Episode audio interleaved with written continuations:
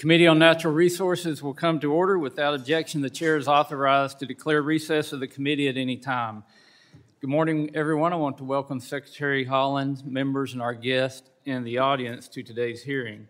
Under Committee Rule 4F, any oral opening statements at hearings are limited to the chairman and the ranking minority member. I therefore ask unanimous consent that all of the members' opening statements be made part of the hearing record if they are submitted in accordance with Committee Rule 3O. Without objection, so ordered. I now recognize myself for a five-minute opening statement. Again, I want to extend my thanks to Secretary Haaland for being here today. Uh, welcome back to the committee. It's been a while. Uh, it's great to see a full house of the committee has uh, returned to its in-person proceedings in regular order this Congress. We're here to discuss President Biden's budget for the upcoming year and how the Department of the Interior plans to use the funds that it's requesting from Congress. I have significant concerns about these proposals, starting with the fact that the Biden administration has yet to provide transparency on the staggering amount of money it has already allocated to federal agencies via the Inflation Reduction Act and the Infrastructure Investment and Jobs Act. While this administration seems content to just throw money at a problem and call it a day, we know oversight is essential to ensure each taxpayer dollar is spent responsibly. Take the Great American Outdoors Act as an example. Congress advanced funding to decrease the $17 billion maintenance backlog in our national parks and public lands. Yet, in three years since then President Trump signed this legislation into law, DOI's backlog has ballooned by more than 14 billion to, regu- uh, to roughly 31 billion dollars. Somehow, DOI has managed to spend billions of taxpayer dollars to make a problem significantly more or significantly worse. It's high time we get to the bottom of these discrepancies and find some answers instead of pouring more and more money into a black hole. Unfortunately, lack of oversight was the status quo last Congress as the committee refused to hold oversight hearings on a number of important topics, including DOI's growing deferred maintenance issues. The Biden administration's performance was not much better.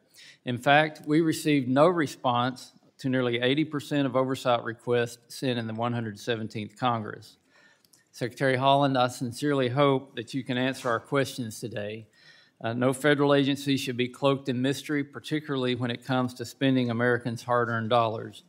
I would be remiss if I didn't also address the Biden administration's ongoing war on the American economy, which dramatically impacts both industries and communities across the country. From day one, DOI has shut down pipelines, delayed federally mandated onshore and offshore leases, repealed common sense ESA and NEPA streamlining regulations, shuttered mining projects, and much, much more. Secretary Haaland, here in the United States, we access our resources more cleanly, safely, and responsibly than anywhere else in the world. I hope to hear from you on what this administration's plan is moving forward to provide American workers with certainty, reduce permitting roadblocks, and help us build right here at home. Unfortunately, to date, the Biden administration's policies have focused on increasing on increasing our dependence on foreign adversaries such as Russia, China, and Iran for the natural resources we can and should be producing domestically. In addition to strengthening our adversaries, failing Democrat policies are shutting down our economy, killing jobs, and hurting American families across the nation. I know that I and my Republican colleagues have many other questions on things like the still undefined 30 by 30 initiative, plans to address Western drought and catastrophic wildfires, and how DOI plans to effectively manage access to vast uh, uh, to the vast federal estate that we have in this country. It's been almost two years since we had a chance to discuss these issues in person with you, Madam Secretary. So I thank you again for appearing before the committee and I look forward to a robust discussion with you today. I yield back my time, and I now recognize Ranking Member Grijalva for a five minute opening statement. Thank you uh, very, very much, Mr. Chairman. And uh, uh, before I go any further into a statement, I, I want to acknowledge you and, and, and, um, uh, and the colleagues on this committee and, and on your side of the aisle in particular their concerns about the Chinese government potentially benefiting from the policy decisions uh, we make here in the United States.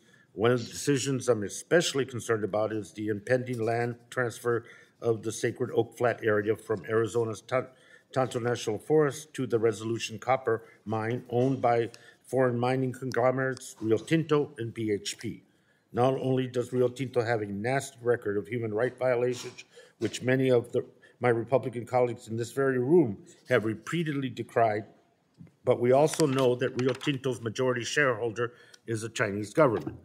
Given the many concerns shared by both sides of the aisle on this issue, I want to reiterate my April 4th request for a markup on Save Flat from Foreign Mining Act, and I ask uh, unanimous consent to enter that request into the record. With that, thank you, Mr. Chairman. With that, I, I'd like to turn my attention and offer my heartfelt welcome back to you, Secretary Haaland. Uh, no matter the context, your presence in this room has always brought a sense of assurance and purpose, and we thank you for that. Uh, I can't help but think back to when you were on this side of the dais. Uh, your historic election would make you one of the first two Native American women to ever serve in the United States Congress. That was a beacon of hope in one of our democracy's darkest times. Your calm, principled leadership as the committee's vice chair proved invaluable as we fought back against one of the most corrupt, regressive, and extremist administrations in U.S. history. So it's no surprise when the time came for President Biden to nominate someone who could steer the Interior Department back on course, he chose you. Uh, but to say the least, cleaning up the previous administration's mess has been an unenviable task. The Interior Department you inherited had been purposely and systematically gutted, demoralized, and diminished. After all, hollowing out federal agencies is a critical component of the MAGA Republican signa- uh, signature playbook.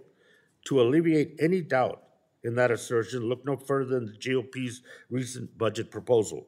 Assuming you can tease it out from the chaos and confusion Republicans are creating with their own needless debt ceiling hostage crisis,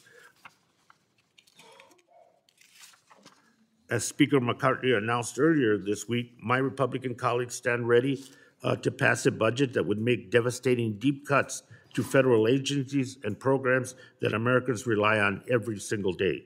These cuts would deliver irreparable blows across the government, damaging our economic potential, national security, and quality of life. At Interior specifically, these reckless cuts put Americans directly in harm's way. As Secretary Haaland detailed in a letter to the Appropriations Committee, the Republicans' extreme budget proposal would undermine the agency's ability to fight wildfires, disrupt their efforts to address drought and secure water resources in the West, and reduce support for tribal nations, create a create visitor safety issues at our national parks, and in an especially interesting turn of events, curtail American energy development by gutting the very federal permitting offices that my colleagues consistently complain about as being too slow. In doing so, MAGA, the MAGA agenda can, ach- can achieve its ultimate goal, hobbling the Interior Department to the point of dysfunction and then scapegoating that dysfunction as an excuse to give big oil and other polluting industries more loopholes, more handouts, and less accountability, putting the fox squarely in the henhouse. As we go forward with today's hearing and listen to what I'm sure will be plentiful and at times perhaps theatrical critiques of the President Biden's proposed budget, it's important that we keep this in mind. Needless to say, the budget and the policy Secretary Haaland has presented today are a direct affront to the backward pro-polluter agenda Republicans are trying to get rammed through. Much to the GOP's chagrin, President's budget requests instead a comprehensive, forward-thinking proposal. It's a plan that empowers Interior with the resources it needs to operate at full capacity, and it builds on the momentum Secretary Haaland has already gained in tackling climate change, elevating tribal consultation, and building the clean energy future we all need and must have. Madam Secretary, I want to thank you for being here today, but even more than that, I want to thank you for your tireless commitment to public service, for having the courage to take the helm of Interior when you of taking the helmet Interior when you did, and for having the vision to rebuild the department in a way that that reckons with the, tr- the troubles of our past, meets the needs of our present, and prepares us for the challenges of the future. With that, Mr. Chairman, I yield back. Thank you. I will now in- introduce our witness, and with us today is Secretary of the Interior Deb Haaland, no stranger uh, to our committee. And also sitting with her at the dais is Deputy Secretary of the Interior Tommy Beaudreau and the Director of Office of Budget, Ms. Denise Flanagan. And Secretary Haaland, uh, even though you remember the committee, I will remind you that uh, under committee rules, you must limit your oral statements to five minutes, but your entire statement will appear- appear in the hearing record. Uh, And again, to to begin your testimony, please press the on button on the microphone. We still use the, the light system. Uh, When you begin, the light will turn green. At the end of five minutes, the light will turn red, and I'll ask you to please complete your statement. Uh, I'll also allow Secretary Haaland to testify before member questioning. Um, And I'll recognize you for five minutes.